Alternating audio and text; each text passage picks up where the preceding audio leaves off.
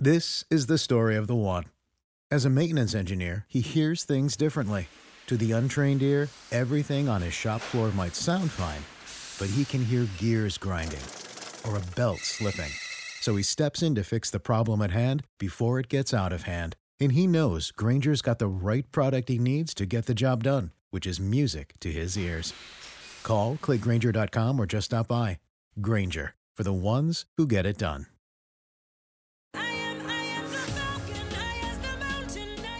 Welcome to The Heumann Perspective with internationally recognized badass disability activist Judy Heumann.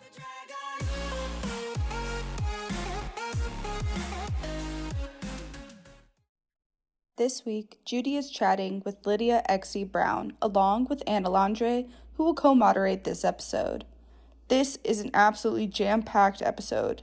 As Lydia, Judy, and Anna talk about the necessary evolution and growth of the disability movement towards a disability justice framework as we celebrate Disability Pride Month. Lydia X.Z. Brown is an advocate, organizer, educator, attorney, strategist, and writer who lives their life by this phrase by Mia Mingus Disability justice is simply another term for love. Their work focuses on addressing state and interpersonal violence, targeting disabled people living at the intersections of race, class, gender, sexuality, faith, language, and nation. They are Policy Counsel for Disability Rights and Algorithmic Fairness for the Privacy and Data Project at the Center for Democracy and Technology, and Director of Policy, Advocacy, and External Affairs for the Autistic Women and Non Binary Network. Lydia founded the Fund for Community Reparations for Autistic People of Color's Interdependence, Survival, and Empowerment. Lydia is adjunct lecturer in the Disability Studies at Georgetown University and adjunct professorial lecturer in American Studies at American University's Department of Critical Race, Gender, and Culture Studies. Often, their most important work has no title, job description, or funding, and probably never will. Anna Landre is a disability justice advocate whose work focuses on the social and legal barriers faced by disabled people around the world. Anna currently serves the Washington, D.C. city government as an advisory neighborhood commissioner, and we are so, so grateful that she is doing a summer fellowship with us at the Heumann Perspective. She is a Truman and Marshall Scholar and is about to move to London to study international development and humanitarian emergencies at the London School of Economics. Her advocacy efforts have been featured in outlets including The Washington Post, Forbes, Vogue, and others. The Heumann Perspective is produced by me, Becca Howell, and Judy Heumann. Be sure to rate, review, and subscribe to The Heumann Perspective. So let's roll up, lay down, dance around, get some snacks ready, whatever makes you feel best, and let's meet our guest today.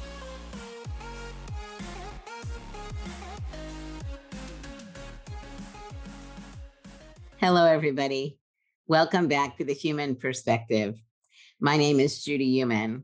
I'd like to introduce Anna Landre, who will moderate with me today. We are very privileged that she is working with us this summer. Uh, they recently graduated from Georgetown University. It's great to have Lydia with us today. Lydia, you know that you are known by many as a thought leader and one who says what you believe on some level, I think of you as a provocateur in the most positive of ways. In saying what you believe, it really allows people to uh, learn about ways people think about some of the current problems that disabled people and society in general are dealing with. Could you please share with us a bit about who you are? And you have so many interests, what some of those interests are. And also, are there things that you're working on right now that you'd like to share with us? This is Lydia. I've been a community organizer, an advocate, a policy expert, and recently lawyer, and an advocate within the disabled community for more than 10 years. Currently, I work full time doing policy advocacy, and I also teach as adjunct faculty at Georgetown and American universities. My work focuses particularly on addressing interpersonal and state violence that harms disabled people, especially disabled people who live at the margins of the margins. My work is focused on intersections of disability with race, class, queerness, gender, sexuality, faith, language, and nation, among other intersections of systems of domination and oppression. I'm working on a number of different projects right now, uh, and I don't really know, like, you know, what would be the best to talk about, but I I do work in a number of different spheres, and I always have. I work at the crossroads and the nexus of disability studies work, of policy advocacy, of community organizing and community building and teaching. Very interesting. Could you just for a moment discuss a little bit more about those who are living on the margin for the audience to understand? When we talk about ableism, which is disability oppression, it's very easy for most people to think of that as a very siloed conversation. You are disabled, you experience disability discrimination and perhaps prejudice. And therefore, in addressing ableism, we address the condition of disabled people. But the reality is that ableism itself cannot be disentangled from or separated from understanding other forms of oppression domination, and marginalization. Ableism is itself both necessary for and dependent upon every other form of oppression. And the way that oppression works, often, just as it does for disabled people, is by teaching us that it's an individual problem. That the onus of solving oppression either lies with the kind heartedness of decent people with privilege or on marginalized people to somehow pull themselves up by their own bootstraps and overcome it. And in both cases, those narratives serve to render invisible the mechanisms and the structures of how oppression actually works. And so ableism works in ways that mirror and are in tandem with many other forms of oppression, whether that is white supremacy, capitalism, settler colonialism, misogyny, transmisia, or queermisia, just to name a few. When we talk about disabled people who live at the margins of the margins, we mean disabled people who face the compounded, amplified, and exacerbated impact of multiple forms of oppression in our lives. When, when we talk about disabled people who live at the margins of the margins, we're talking about disabled people who face the compounded impact of oppression and marginalization in multiple forms. The ways in which different forms of oppression add together are cumulative, create particular and pernicious impacts. We're talking about disabled people who face not just ableism as predicated upon assumptions about bodies and brains, but disabled people who also face the brunt of racism, of classism, of anti queer oppression, of caste based oppression, of religious based oppression. We're talking about what happens when disabled people live real lives, which is a recognition that not a single one of us inhabits only a single category of identity or existence. Audre Lorde, who was also disabled, as well as being a queer feminist Black scholar, taught us there is no such thing as a single issue struggle because we do not live single issue lives. The work that I do, therefore, seeks to challenge and upend the assumption that when we talk about disability or disability advocacy, we're always inferring that that means only the most privileged people within the disability community. Instead, my work serves to prioritize and center the work, the brilliance, the wisdom, the struggle, the freedom fight, the community building, the innovation of disabled people who face the most impact of marginalization and depression. Uh, Lydia, you once told me the other day when we were kind of talking about what the program would be today uh, that you knew that you wanted to be an activist when you were about five years old. Could you share that story with us? We want to know what radicalized you. This is Lydia. Uh, I could even say it was younger than five, right? I was just pulling out a number like five, younger. I don't know. I have always believed for my entire life that each of us has a solemn moral obligation to challenge, disrupt, and fight against oppression, injustice, and violence in whatever form. I've always believed that. Now, the specific way that those beliefs have manifested throughout my life has been different from one point to another. Obviously, how a five year old understands the world is generally very different than how someone in adulthood might understand it. There are things that five year olds can understand a lot more clearly than many adults.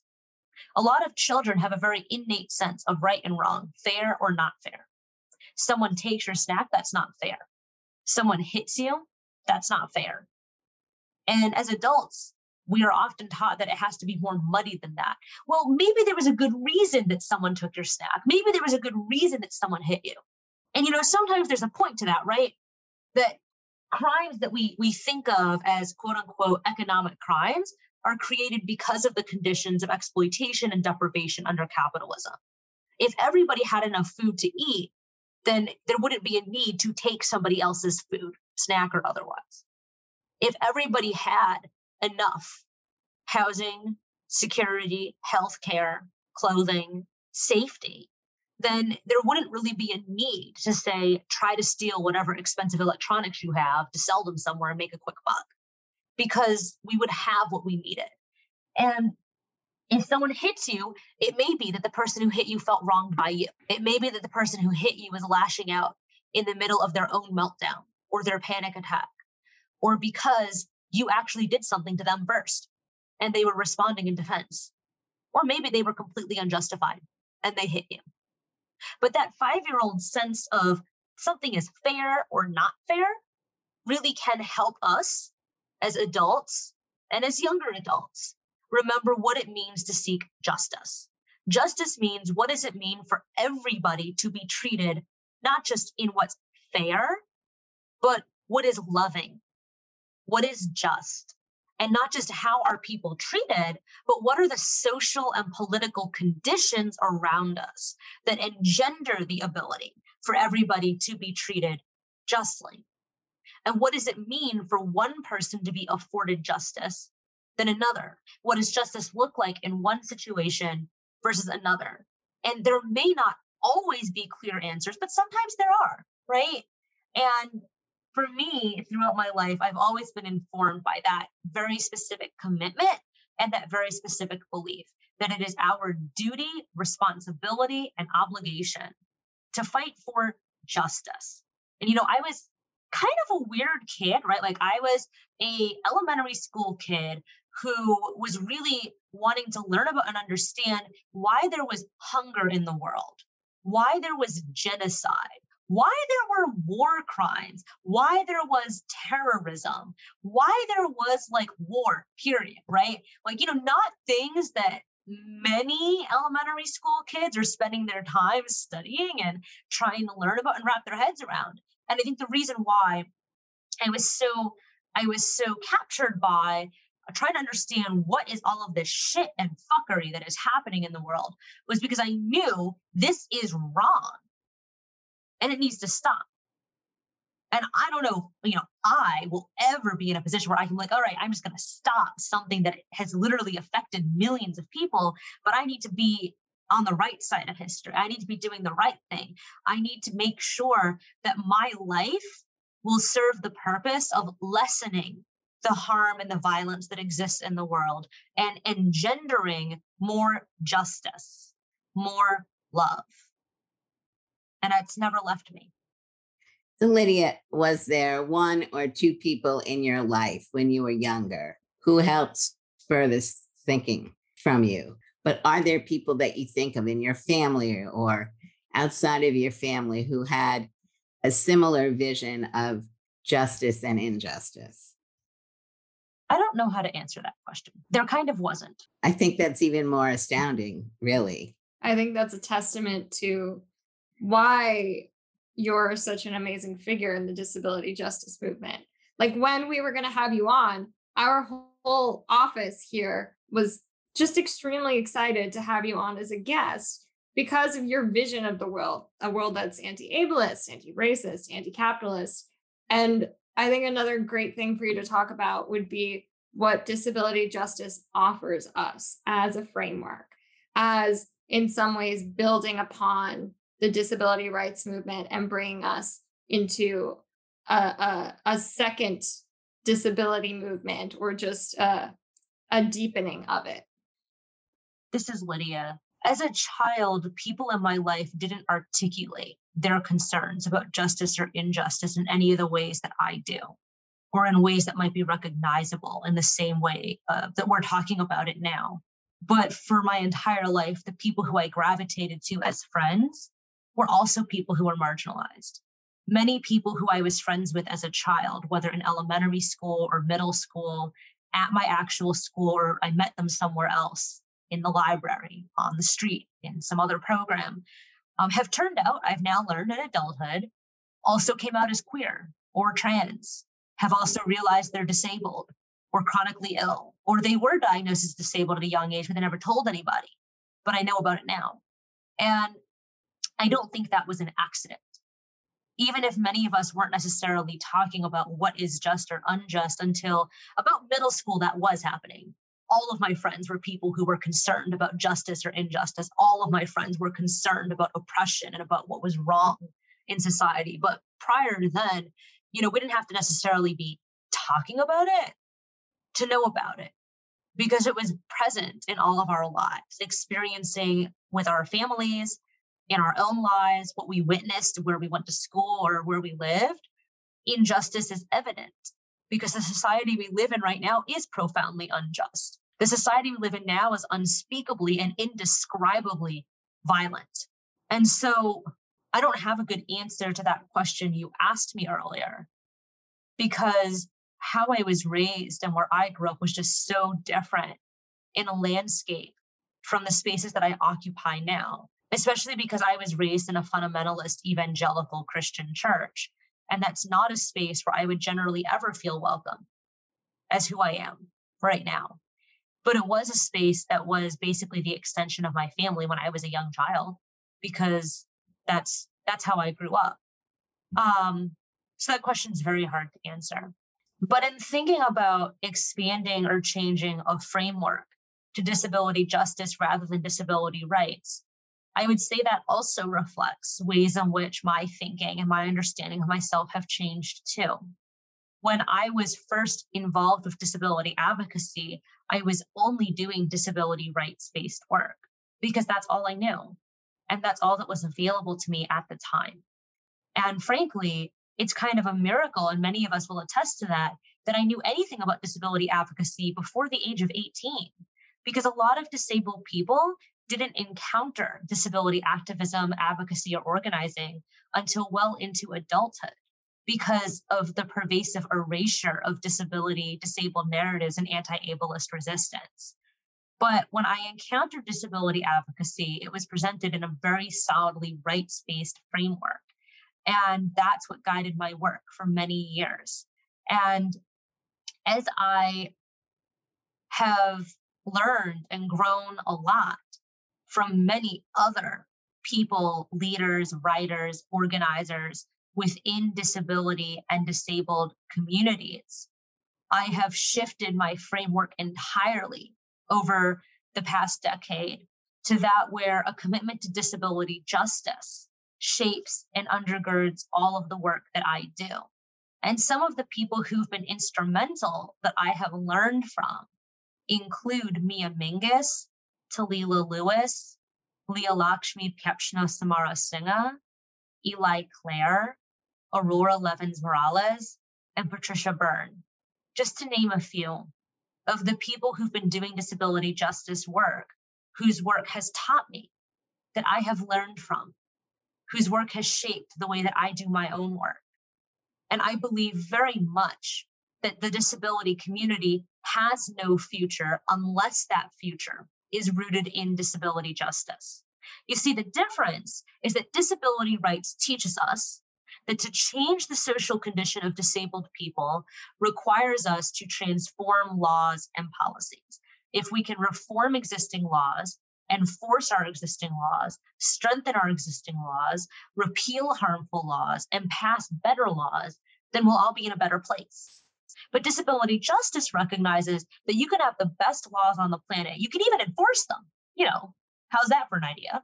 Have them, enforce them, but that still doesn't mean you've changed anything because you cannot legislate morality at the end of the day. Right. We've had the ADA now for more than three decades. We've had the Individuals with Disabilities Education Act now for almost half a century, same as the Rehab Act. And yet, we already know that ableism, both structurally as well as interpersonally, is all pervasive in this nation. Ableism is in every single aspect of our society and our polity. And so, trying to simply change the social condition for disabled people by changing our laws and our policies locally or nationally is not going to get us to the end goal of liberation.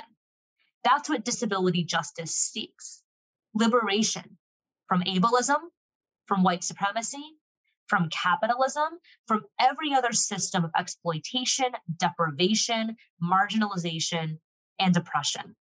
And to get to liberation requires us not just to contend with law, but to contend with society, with culture, with the values that we hold and the values that undergird the entire framework of the society in which we live. Values about people's worth and values about certain people as not human, as expendable, as disposable. The work of disability justice is so much more far reaching than the work of disability rights. And that is the only place where the future of our community can go. One of the areas that you are well known for is your teaching. As you said earlier, you're an adjunct faculty at two very prestigious universities in the United States, Georgetown and American University. And when Anna joined us this summer, uh, she talked with us about how she was one of your students. So, Anna, why did you decide that you wanted to take Lydia's class? Yeah, so I was at first really resistant to doing disability work in any context. I think I had a lot of internalized ableism and didn't want to be the disabled girl who did disability things. And as I started going to college and I was fighting to keep my personal assistance services, and I was fighting Georgetown to get accommodations and a place I could live that was accessible, I kind of realized that this was always going to be a part of my life, whether I liked it or not. I was a little bit pushed into it. And that this affected a whole community of people that I kind of didn't know existed. So I got to Georgetown and I saw the disability studies program. And that resistance kind of turned into, well, maybe this is an opportunity. And seeing people like Lydia teaching at the front of the classroom who were unapologetically disabled who were proud of what they were doing, who were pushing forward the, you know, justice that I wasn't getting, that a lot of my peers weren't getting, was really revolutionary. And I was really excited to be in that class. You know, you can't be in the Georgetown Disability Studies program without having people tell you that you have to take a class with Lydia. So it was really exciting to get to take their class and learn about disability justice from someone who had who's been such an expert in, in shaping it. For me, Lydia, one of the interesting aspects of not only your teaching, but teaching at Georgetown and American University, how did that come about? Did you reach out to them? Did they reach out to you? And the fact that you're at multiple schools teaching the courses that you're teaching means I think also the university saw this as something which was important mm-hmm. and they wanted to engage someone who was not going to be traditional in their teaching. So if you could share with us a little bit about I guess a couple questions. Why were you interested in teaching? And how did the relationship with these universities and others potentially come about? Oh, there's a lot we can say about Georgetown's record on disability. Is Lydia. Yeah, I've written about that quite publicly in a, a lot of places. Uh, I actually have loved teaching for my entire life. And when I was in high school, I led a fiction writing workshop where I facilitated classes on fiction writing. Between high school and college, I began teaching classes for MIT's Educational Studies program, which is an enrichment program for middle and high school students that I'd been in as a student they make classes available for between 15 to $45 for the spring, fall, or summer. And I taught classes on a number of topics that I was really passionate and excited about. And when I was in law school in Boston, I also taught and designed a course at Tufts University, which was the first time I taught undergraduate students in college. And that course is on disability law, policy, and social movements. And it was incredibly exciting to me to be able to teach undergraduate students. Tufts has a unique program um, that's called the Experimental College, where they bring in community leaders, either from local business or local activists, two very different kinds of people, I would say. But they'll bring in people who might have expertise in an area that's not really well reflected or reflected at all generally in the university's curriculum to be able to teach courses on a particular topic. I was the second person that I'm aware of to teach a disability studies focused class through that program at Tufts. And I taught that class for two years while I was in law school. So when I came back to the DC area um, after law school, I was still very interested in possible teaching opportunities. I'd been in a lot of conversations with faculty in disability studies at Georgetown since I'd coordinated with them throughout my time as an undergraduate student as well. And the director of the program at the time, Libbie Rifkin, and I were definitely interested in finding a way for me to continue to be involved with the program. So when the opportunity came up for me to take one of the classes for the disability studies uh, minor now, originally was a course cluster, then a certificate, and now it's a minor. Um, or did it go from course cluster to minor? In any case, it's a minor now.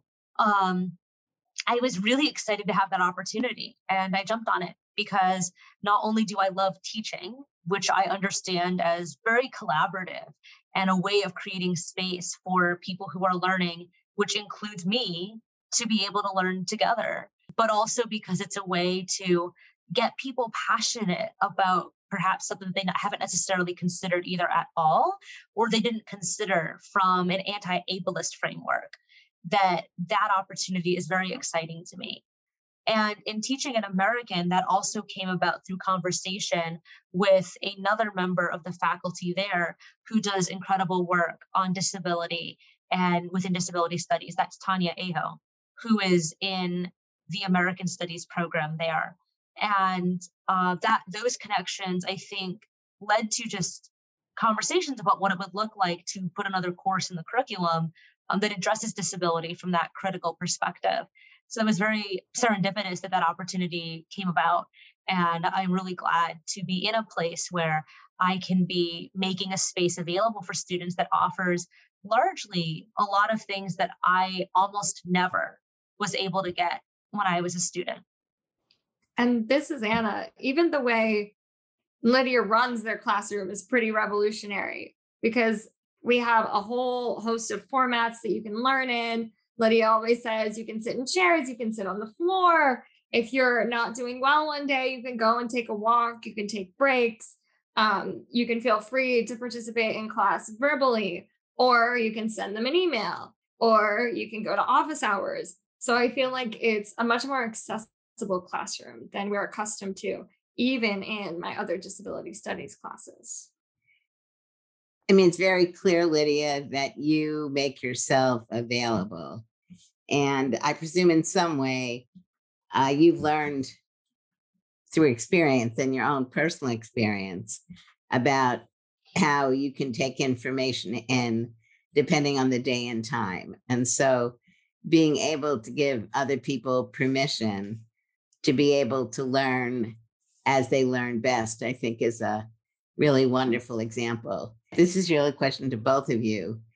So, what do you feel students, Anna, have gotten out of being in Lydia's class? And Lydia, my question to you is Are there people who have come through your courses who you consider now to be people who have learned and are now emulating the type of uh, work you believe needs to happen in order to be I'm moving more towards a, a justice model.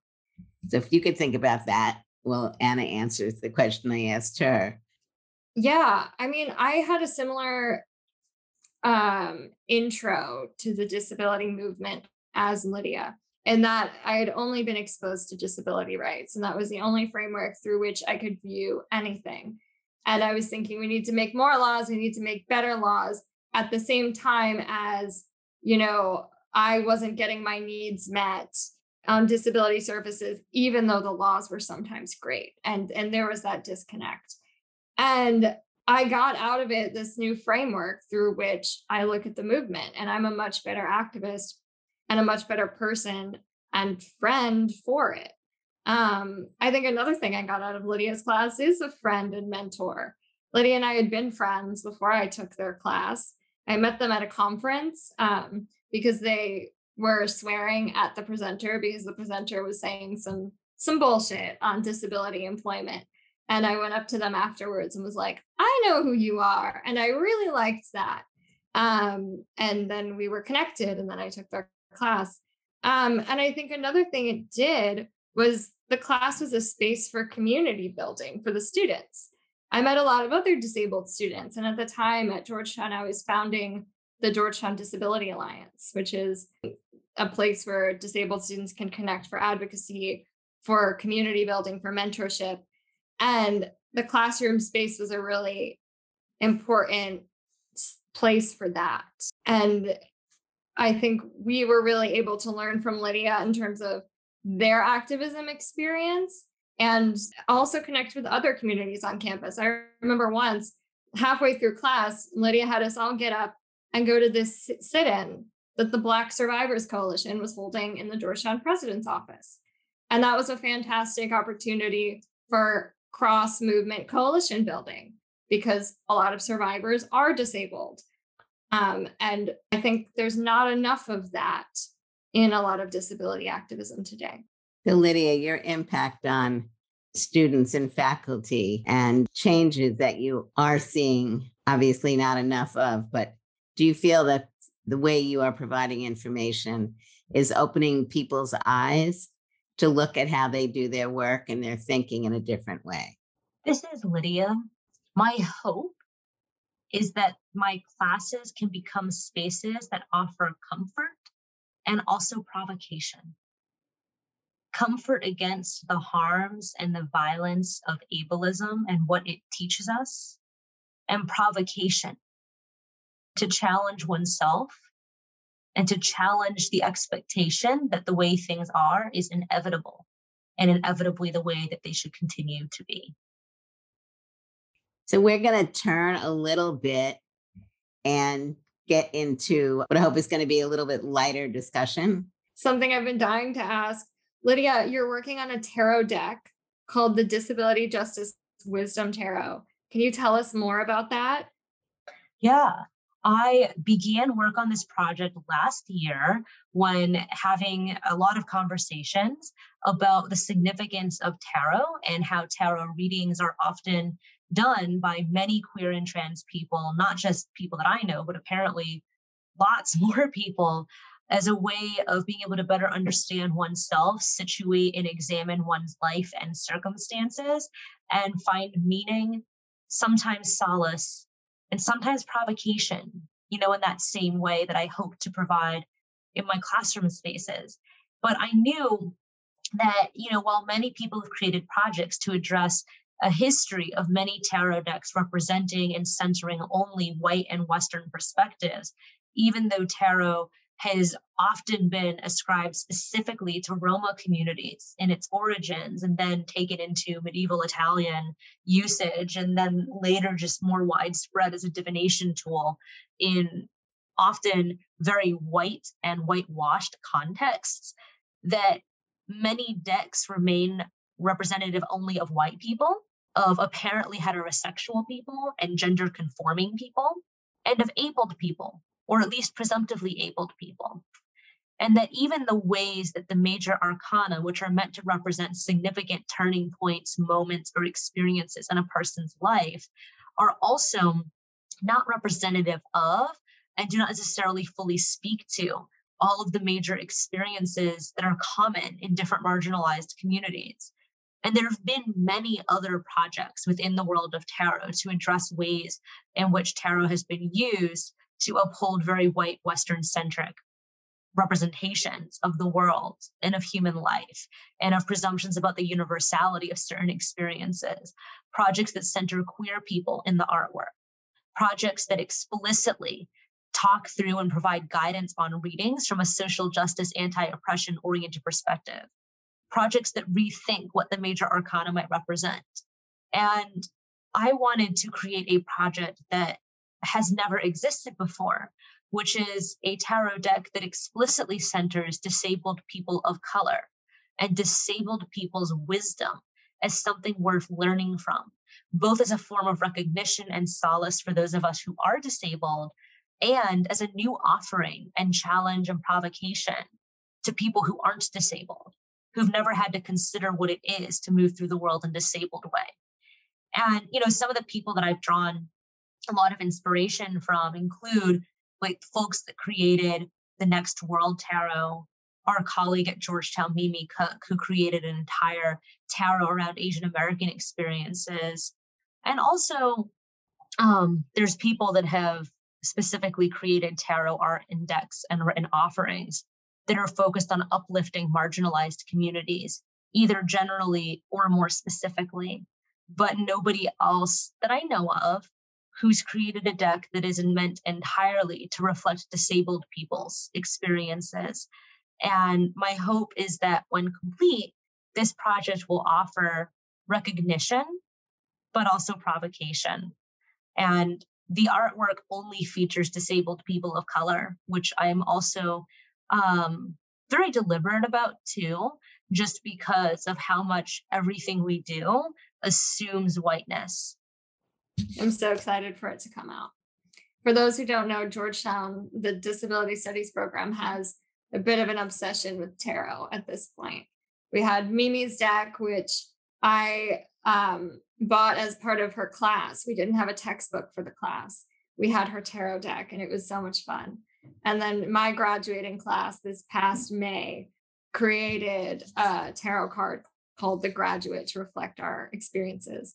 And Lydia was there for that. It was lots of fun. So, Lydia, let's talk about fun a little bit more. Uh, what do you do to bring fun into your life and into others? I enjoy Ethiopian food, eating it, sharing it, and making it. Yeah. And I also enjoy cooking and baking in general for basically everyone. And one thing that I'm especially excited about all the time is that I can cook and bake for virtually anyone's dietary needs, which is a huge thing in disabled, neurodivergent, and chronically ill communities because so many of us have food restrictions where for, for many of us for most of our lives we've just given up on finding food we can eat. We just assume i'm not going to be accommodated. People will be rude. People won't believe me. I will be told that i'm rude if i complain or if i say i don't i can't eat something. So we just assume our needs can't be met. And i think of cooking and baking as a form of offering care. To be able to say no actually i believe you and i believe that your needs are worth honoring and i want to honor those needs by making you something delicious that you can eat safely and enjoy. So, what I love about this is there are other people who may have the same aspirations, but there are not all people who aspire to have food available for people with different tastes and foods that they can and can't eat presented to them, but you actually produce it. So, how did you learn how to cook? Did you just decide one day you wanted to cook for yourself? You wanted to cook for others? Are you an experimenter? Did you start out with Ethiopian food? Was that something that came about over a period of time? Kind of all of the above. And just also, my mom is Italian, and Italians really like to cook. And I didn't necessarily learn everything there, right? Because I cook a lot of things that I never had growing up. But trial and error, a combination of I need to feed myself and oh, other people are coming. I guess I'm feeding them too. And that's just kind of how it's been. I remember one time years ago where I was hanging out with 11 other people, and each of them had mutually conflicting and contradictory dietary needs. So I made 11 different dishes that night. Did you ever think about writing a cookbook? I've been asked, uh, but I don't think it would be very helpful because my directions are things like add more. Wait, how much? Just more. Well, what about this? Just a little bit. No, that was too much. Scoop it out. Or just stir in more. I already put in a lot. Add more. That's a very crip style of cooking. And I do that for baking too, which is what really scares people. You are young and with many years ahead of you. And I can see all types of things in your future, both on the serious and food is very serious. I don't mean to make light of it. And I think many people really do want to eat food that is enjoyable to them, is spiritual for them. And what I think is important about what you say is many people have given up on being able to get food which is good, tastes good, that they enjoy eating and feel nourished by it. So I think the work that you're doing in cooking uh, and baking very much follows your overall thinking about transforming the world.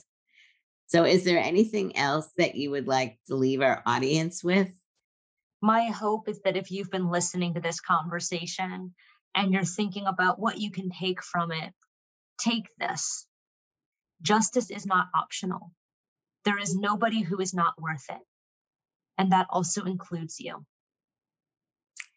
And on that note, with love, thank you very much, Lydia. You've been tuning in to The Heumann Perspective with Judy Heumann. This week, our guest was Lydia X.Z. Brown, and the interview was moderated by both Judy Heumann and Anna Landre.